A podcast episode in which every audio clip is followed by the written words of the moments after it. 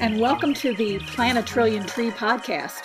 I'm Eva Monheim. And I'm Hal Roster. We're both certified arborists, credentialed by the International Society of Arboriculture. The purpose of our podcast is to encourage tree planting and proper tree care for our urban forest, which includes neighborhoods, parks, and other open space. We'll also cover the importance of the already existing tree cover and the benefits. So, welcome everybody. Thanks for joining us.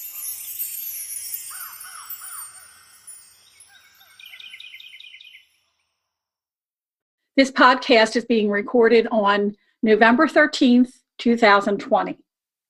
Maria is a fourth generation nurseryman and proud of it. After graduating from Penn State with a BS in horticulture, she ran the family's thousand acre wholesale nursery, destination attraction garden center, and new plant research and development division.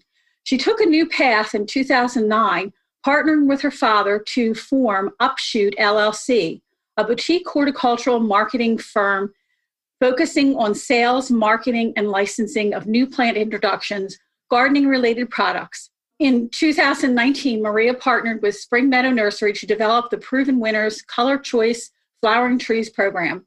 Maria is a freelance writer for both green industry trade journals and consumer gardening magazines. And in 2015, she released her first book with co author Pam Bennett entitled Gardenpedia an A to Z guide to gardening terms. This ASHS award winning book is going into its second printing. Additionally, she has spoken nationally and internationally on a variety of garden related topics. Maria has pushed the glass greenhouse ceiling, becoming the first female president of the Ohio Nursery and Landscape Association and International Ornamental Crab Apple Society. She serves as the vice president of GardenComm, Garden Communicators International, and she is also on the ONLA Legislative Committee. Welcome to the Plant a Trillion Trees podcast, Maria. We're so delighted that you could be with us today. Mm, thank you so much. It's um, it's a pleasure to be here, especially amongst other tree people, tree lovers. So yeah, I'm excited. Thank you. For a lot of things, we're we're tree lovers. Uh, inevitably, we all realize that we're also pretty nerdy when it comes to species. There is nothing wrong with being a, a, plant nerd, a tree geek. I like whenever I talk about crab apples, I say I'm a malus maniac and a crabaholic. So those are all good things. Uh, and so the inevitable joke is you're a malus maniac without malice. I was saying to Eva, you know, I, I'm an arborist and I'm realizing my world is very narrow you know, and mm-hmm. doing the Plant a Trillion Trees podcast with Eva these past few months has really kind of, as they say, opened my world, expanded my universe. There's things beyond chainsaws and chippers and insecticidal sprays and stuff. Can you just tell us a little bit about proven winners and, and how your world works as it relates to horticulture?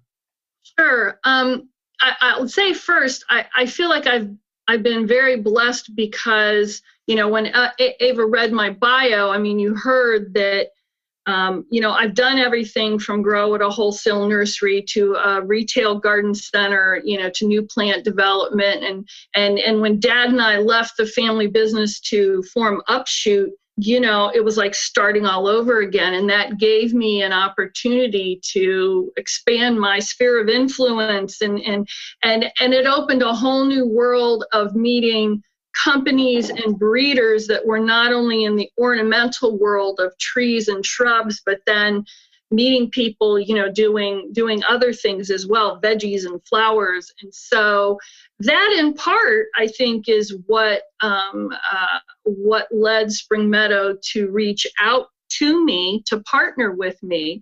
Um, you know there are several companies in the wholesale sector who help bring the proven winners programs and plants to market and uh, the company that I deal with had the license for the shrubs.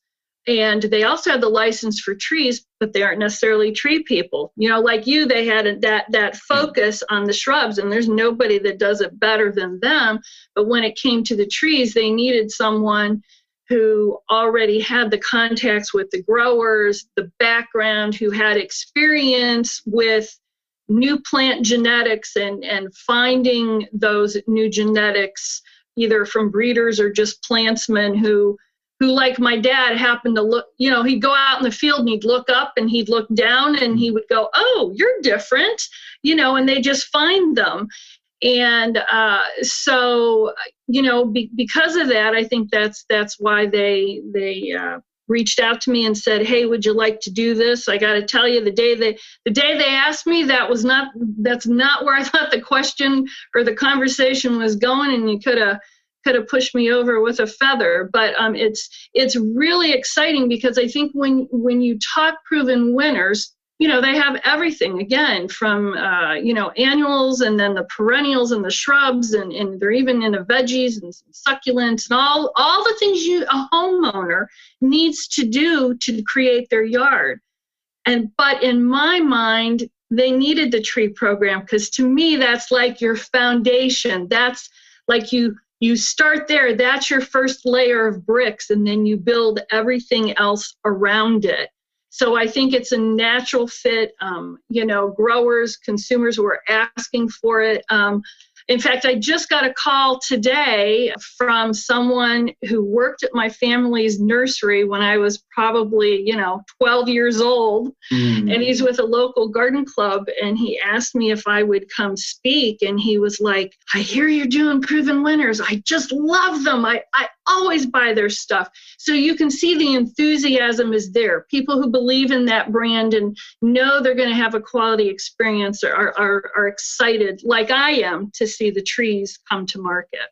So on the East Coast, or in other parts of the states, mm-hmm. where would the young couple or or the the person you know they've just bought that first house mm-hmm. and they uh, want to go to a destination and pick that out, where would they find proven?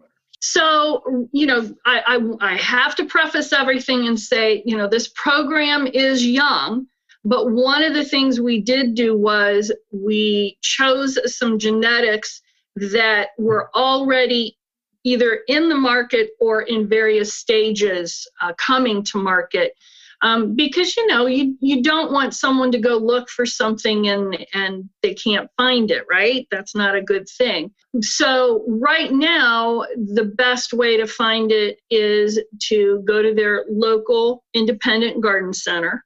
The other places i'm i'm proud to say that this coming season planting season um, trees will be available through an online source. Uh, their name is Fast growing trees. Oh yeah, I've seen and that. so yeah, they are the first ones coming on board with with them and uh, via you know mail order. And then I do have one other source that that will be uh, mail order, but or online um, where it would deliver to their local garden center. But that's not quite ironed out yet, so I can't, sure. can't say who that is. But we're upping the amount of growers and the growers are upping their tree numbers already because it's it's like only we're only a couple years in and the demand is there and you know we know that when it's you know when when consumers start hearing about it it's just going to keep going. In fact, we're just now, um, I was working with the good folks at Proven Winners color choice, giving them some information for the Gardening Simplified catalog that goes mm. out to consumers. And so trees will be in there in this new new volume, and it'll be the first time. So it's really really exciting for me. So. Will fast growing trees be shipping uh, as container also then? Uh, they've been popping up now on Google Ads and stuff mm-hmm. like that. So mm-hmm. yeah, I think it's going to be a mix of either it's either going to be in a container or they don't do like a traditional bare root type of tree. They don't do that. At the very least, they have this mixture that they put around the roots like with burlap so it, it's my understanding it'll be one one of those two ways and that way um, you know it, it'll help the person I think it's just a little more safe, a little more uh, better chance of success for the the end consumer. You know, I know about bare root, not everybody does, and and uh, when you go that route, I think there's a real chance for that tree to to die out or you know uh, get stressed if not mm-hmm. uh, if too dry.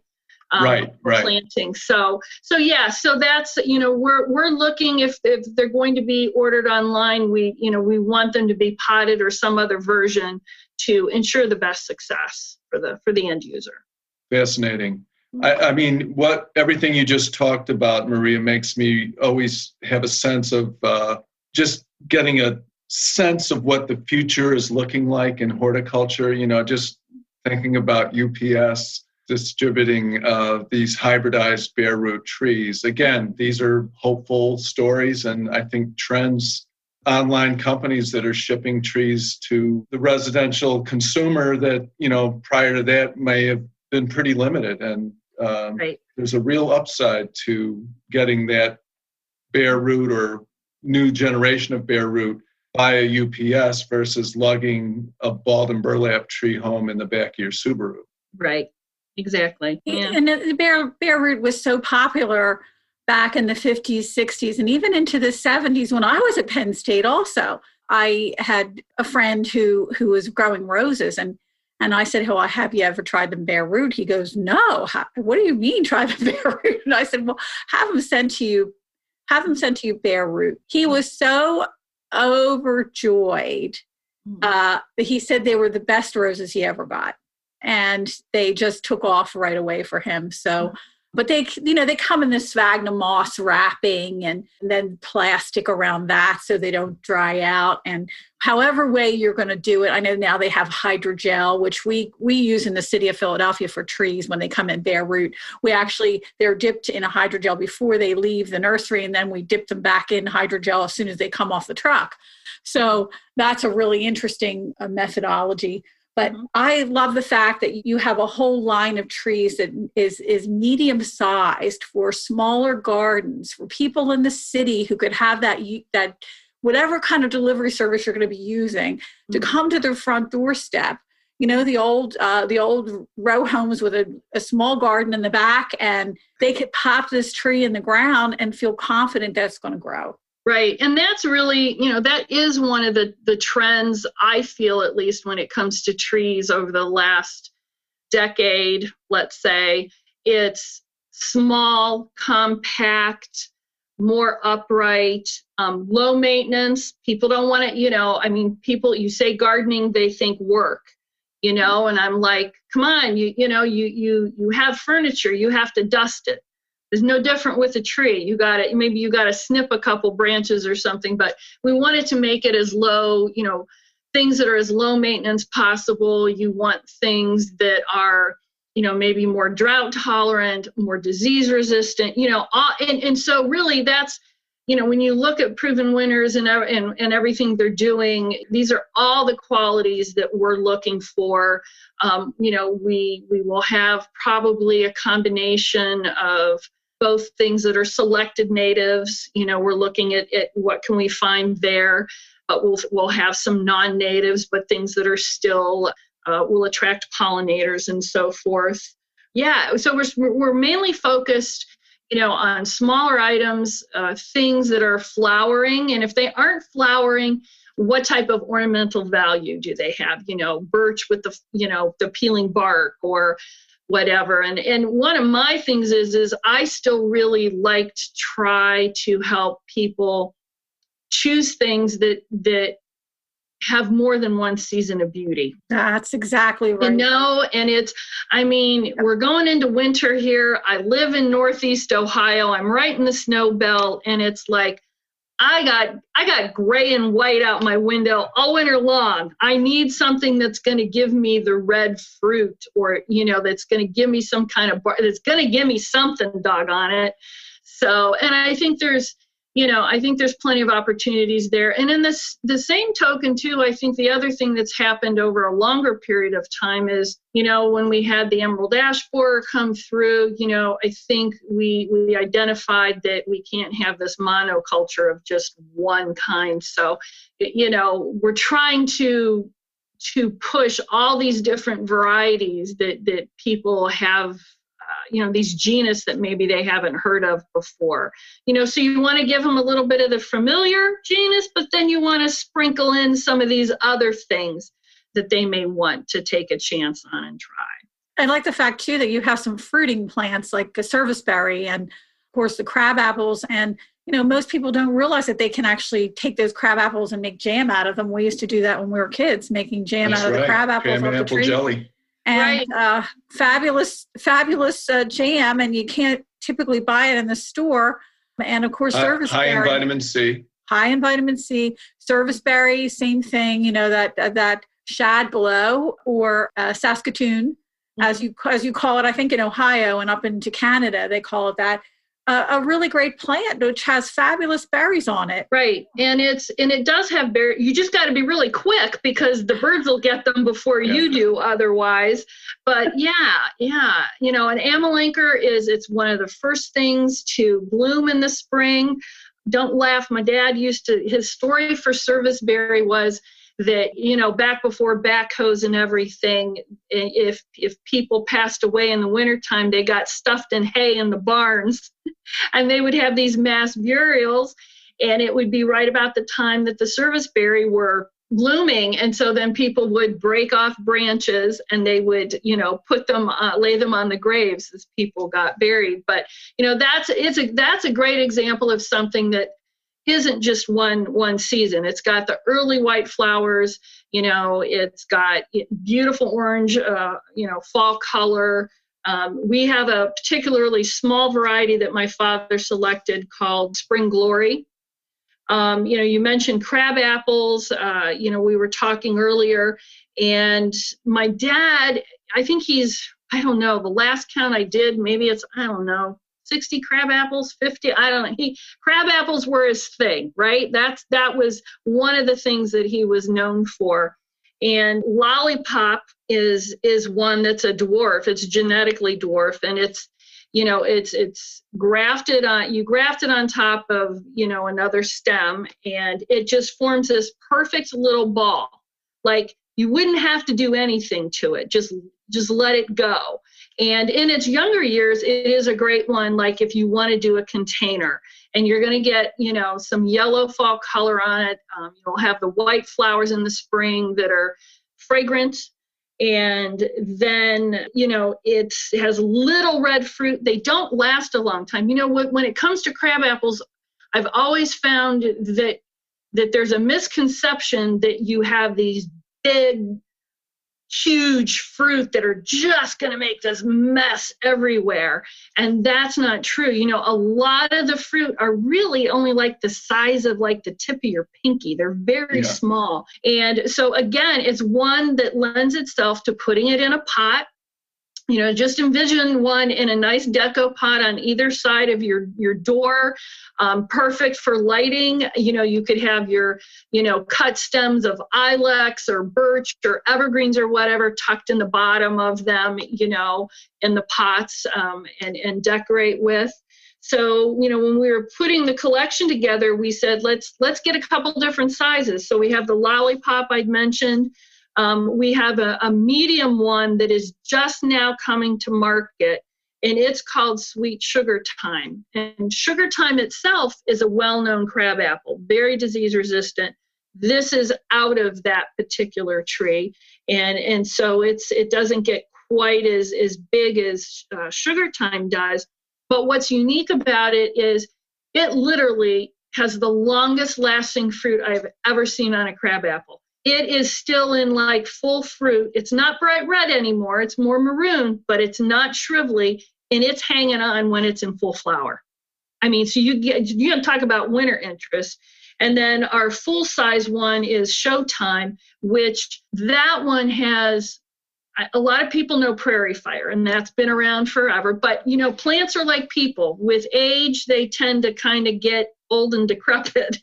And you know it, in certain parts of the country it's it's you know it's waning in popularity and showtime is like it but even more brilliant in color. It is like fluorescent. I, I you know when crab apples were at the the bottom of the market where people just were like not asking for them that is when my dad brought that one out. And it is where every grower we were like just go over to this place and go look at it. Just trust us and they went over and they were like we have to have that. That is just phenomenal because it's got a nice red cast to the leaves as well. Yeah. And and then a nice orange fall color and, and nice uh, uh, red fruit. And so when you bring out a crab apple when the market is at its lowest and it succeeds that's aces right there. You know i, I wanted to, to point out to our listeners that um, crab apples are an important plant from a habitat standpoint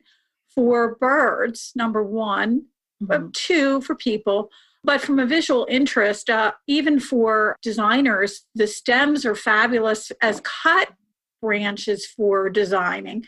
And the other thing is to have somebody like your dad who had the the eye, the keen eye of a master artist, and I like to say they're master artists because what they do is find something that nobody else has actually seen or might have passed by because they know the plant so well, they can pick it out out of a thousand plants and make it into uh, a great seller. He was amazing. I mean, you know, he always said everyone has a God given talent. And, you know, his was the ability to find plants to to keep his eyes open i mean i'm telling you i remember with the crab apples it would be these rows of seed beds and there'd be 10,000 in a bed and they're like you know mm. Three inches high and he could go oh that's the one right there. Look that's wow. different. Or this one always killed me. You know i called my dad like he was like the bionic man you know he had like two triple bypasses glasses diabetic had hearing aids had cancer but here's the deal we could be driving 75 miles an hour down the highway, and he would go, Look at that over there. We got to turn around and stop and go snip a piece off of that. And I, I mean, I was on the highway jumping fences to go get a piece of a branch of a tree that he spotted that looked different, you know. So, so I've been very blessed and lucky because I had someone that up until his passing, you know, loved to talk plants and trees and was passionate about it. And, and, and and people loved taking his calls. They knew it was not going to be a five minute phone call, but probably a 50 minute. But he was willing to share his info. Oh, that's great. What was his name, Maria? His name was Jim Zampini. So, well, I might as well ask you how did four generations of Zampinis uh, set up in northeastern Ohio? And here's my first tree nerd question is there any connection to Johnny Appleseed passing through uh, Northeast Ohio? Do you come mm-hmm. across any remnant Johnny yeah. Appleseed? So a couple things. So I actually had uh, uh, great grandparents that immigrated from Italy and from Hungary, and they ended up coming to Lake County, Ohio, which at one point in time was known as the nursery capital of the world and it was the home of Storrs and Harrison Nursery, which was the largest nursery in the world. Uh, Dad used to say they were so large that they had their own post office. Mm-hmm. And my dad was one of the last remaining workers at this place. And this is where, like, a lot of the roses were grown. We had huge rose industry here he learned he learned from the best. Like you know he learned from mel wyant. Mel introduced queen elizabeth rose. And um, so he grew up working in the fields because you know the guys were out to war right? And so you had little kids. So he would get home and and he would go out to the fields and the guys would be budding the roses and he would be behind them doing the winding on the roses. And his sandwich would sit on um, he called it a mapine, you know, like a towel. And he would take a bite, pull his towel, do some more winding, pull his towel, and take a bite off of his sandwich. So, um, and he was, let me tell you, one of his secrets was he he was just determined. He and my grandfather started out on a quarter of an acre growing roses. My grandfather found the secret to propagation of multiflora rose as the understock and, and for it for it to be clean. And then my dad took the company and just grew it. And you know at one point it was a thousand acres and you know we said we had research and development. We had the garden center. We used to own a propagation nursery over in pennsylvania. He had a landscape division. You know he he did it all he, he really did but when he used to walk to school he would walk through the fields of Storrs and Harrison and he would get to the markers on the ends of the rows, which actually at that time were wood. And my uncle, great uncle Louis, worked for Storrs and Harrison, and he did calligraphy, and he would write the names on the wood stakes. And my dad could never pronounce any of the names. So when he he made a vow, he was like, if I ever introduce a tree or a plant, I'm going to give it a name that not only can everyone pronounce, but that it creates a vision in their head. So the very first tree he ever patented was a crabapple, obviously, and it was Malus weeping candied apple. Now I don't have to other you know I give you that name and you already know it's red fruit and it's hanging and you, and that's what he that's what he did. Lollipop big round ball get it you know? Yeah so and, and here in northeast ohio when the glaciers receded we had a bunch of different soil types that were left. Um, you could grow a wide variety of crops on a very small portion of land. At the same time we're right on the lake and so you had this protection of the extra snow. You your springs didn't break quite as quick. You maybe had an extra 10 days to two weeks because you know you were harvesting product out of the ground. It wasn't done at that point in time uh, with uh, you know in containers. So there are a lot of benefits to to being here in the northeast corner of ohio. Yeah dad was just he was a visionary. He he worked for fisher foods. He was a produce man so when it came time and he wanted to do a garden center, which we, he only opened it to get rid of excess nursery stock. That's the only reason he did it. It ended up, oh my God, we had gourmet food. We had we had um, an in-house chef on the weekend. We had fresh produce. We had the bird seed. We had you name it. We had it. But he his secret was dad was a great marketer for a long time, his catalog was known as the Bible in the industry, and students used it as a textbook. We would have we would have schools all over the country call us for this, and landscape architects had it open on their desks. But but from Fisher Foods, what Dad learned was he knew how to do cross merchandising. Before that was like a word. We did agritourism before that was that was ever a thing to do. So he could think like a woman in his displays. He knew, like I said, we had that in-house chef. We would we would find a product, we'd make it, and have all the ingredients lined up. Just come in, taste it. Oh my God, yep, you can do this too. Here we go. Everything was That's right great. there. You know, so it's all the stuff we take for granted now. He could. Yep. So uh, obviously you're passionate about crab apples. Mhm. And what zone are you in northeastern Ohio? Oh, five-ish. Okay, so here in in uh, Metro Philly, the Delaware Valley, we are having a lot of problems with uh, early defoliation. That you know the heat and humidity uh, pushing July, August into September. A lot of crab apples are defoliated, and and traditional fruit-bearing apples. Mhm. Um, do you happen to know how your do you have a sense of how your selections will perform with uh, against apple scab and brown spot and uh, rust and things like that? Yeah, again, you know, I had mentioned that the couple crab apples that I mentioned that are in the Proven Winners um, collection, as I said, they're ones that have been on market for a little bit, and so they're tried and true. You know, Right. no, I'm never gonna.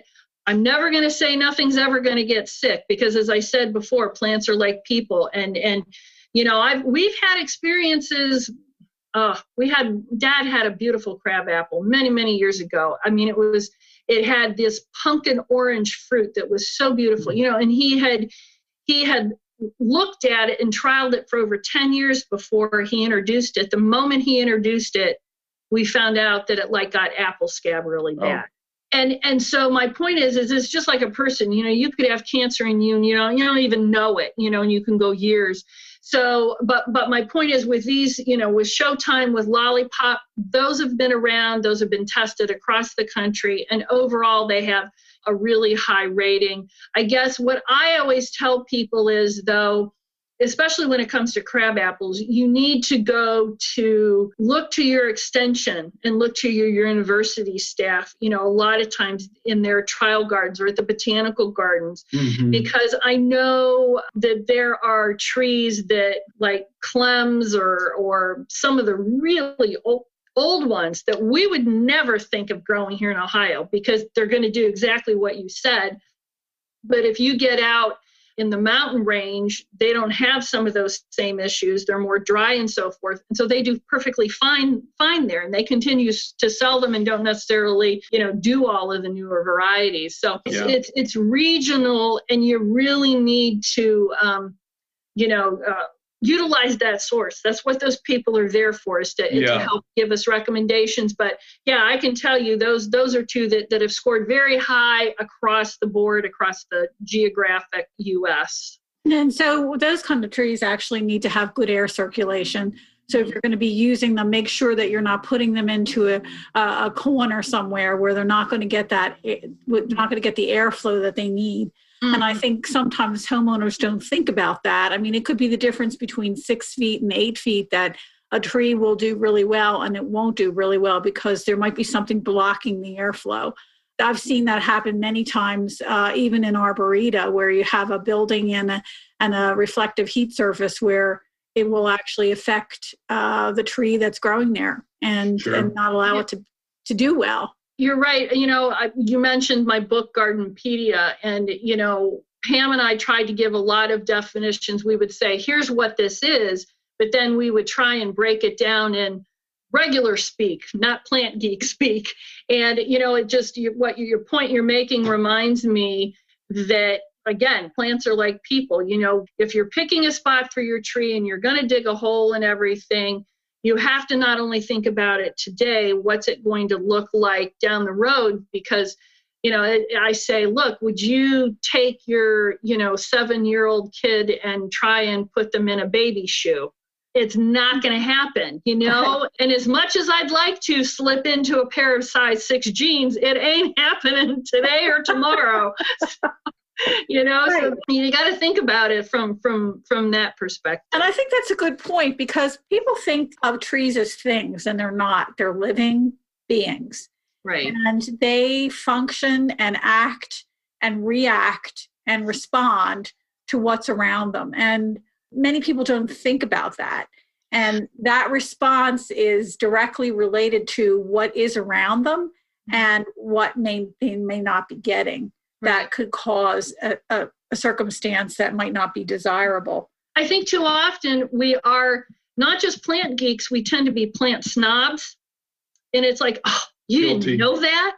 You know, and you ca- it can't be that way. I mean, I'm sorry, I have killed more trees, I have killed more house plants than I can shake a stick at. And it is not the end of the world. I look at it no different than like, okay, I go buy lipstick. I'm sorry, I can go in my bathroom now and there's probably 20 lipstick tubes in there and none of them worked and I haven't thrown them away. And it's okay if, if your plants are kind of the same way. Oh, it, that's true. And and I also look at it, you know, when you're when you're building your garden, like I said, your your landscape. I still believe, you know, trees are kind of the foundation. Yeah, I know they're a little bit bigger, but even your shrubs and stuff, you know, it's if something doesn't look right in one place or doesn't work right, you pick it up and you can try and stick it someplace else too.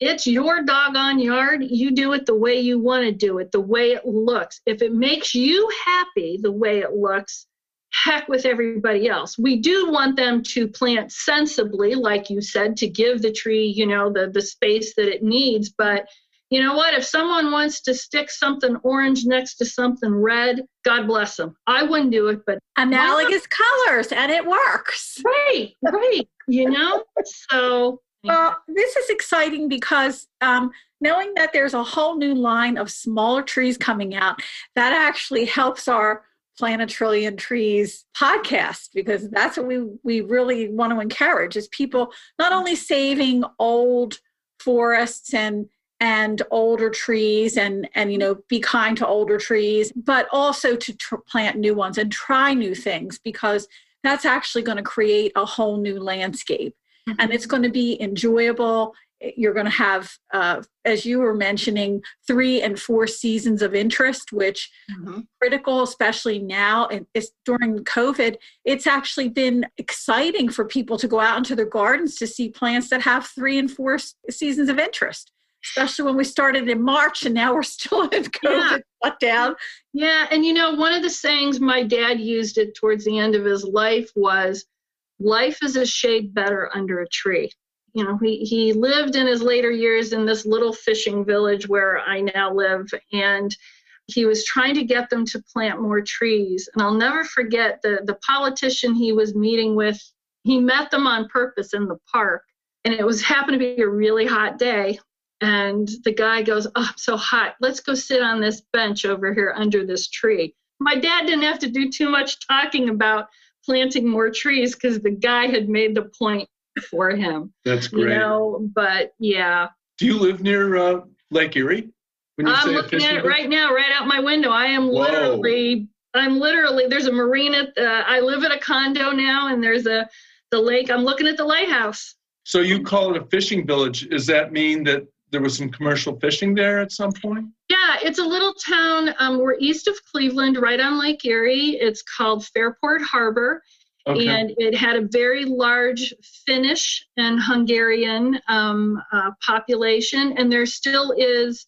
Um, there's a port here, and there are big ships coming in and out. And so I'm not just a, a plant nerd; I'm a big ship nerd now. I pull out my binoculars, but I have my little app, Marine Traffic, to see to see who's coming into port and when and if I can, you know, meet them down on the lake and take pictures. We're just about uh, getting out of time here and we we haven't asked our favorite question from Oh, that's right. Yeah. It drives everybody and crazy, but we have to do it, right? We have to do it and we need to know um, do you have a favorite tree or trees? Not including Malus. Not including Dallas, right? So I, I do have two. I mean, I did I did mention Malus Weeping Candied Apple. That holds a special um, spot in my heart just because that was the first plant my dad ever patented. And I got to tell you, you can take that tree. One of the things he did was he created an arbor with it around our entrance and you can oh. also take it and espalier it against a building. You can espalier it against a fence. And a lot of people don't know that you can be very creative that way. But my favorite plant is Snow Fountain's Weeping Cherry. And the reason is, is Wayside Gardens used to be located here in Lake County before they moved down south. And my dad knew them very well. And that was an introduction that they gave to him. And the reason I like Snow Fountain's Weeping Cherry, I know most people probably have them in their yard or have them in their neighborhood. Just think what's the flowering cherry that someone did a bowl cut with, right? But that tree, you can do more things with that tree than you can imagine. You know, usually it is top grafted on something for that umbrella like effect. If it is budded at the bottom and then they take and, you know, train it up it then has the branches all coming down the sides of the trunk, and it's very, um, you know, gives it a very different look. If you top graft it like on serrula, you now have exfoliating bark. If you grow it from a cutting, you can use that as a ground cover. You can actually cascade the branches just over a wall. I mean, again, it can be espalier. My dad did a beautiful espalier with it against a building. So I, I look at that and I go, it is the most versatile tree that I know. How many trees can you use like 10 different ways in the landscape? Not many, if any, other than this one.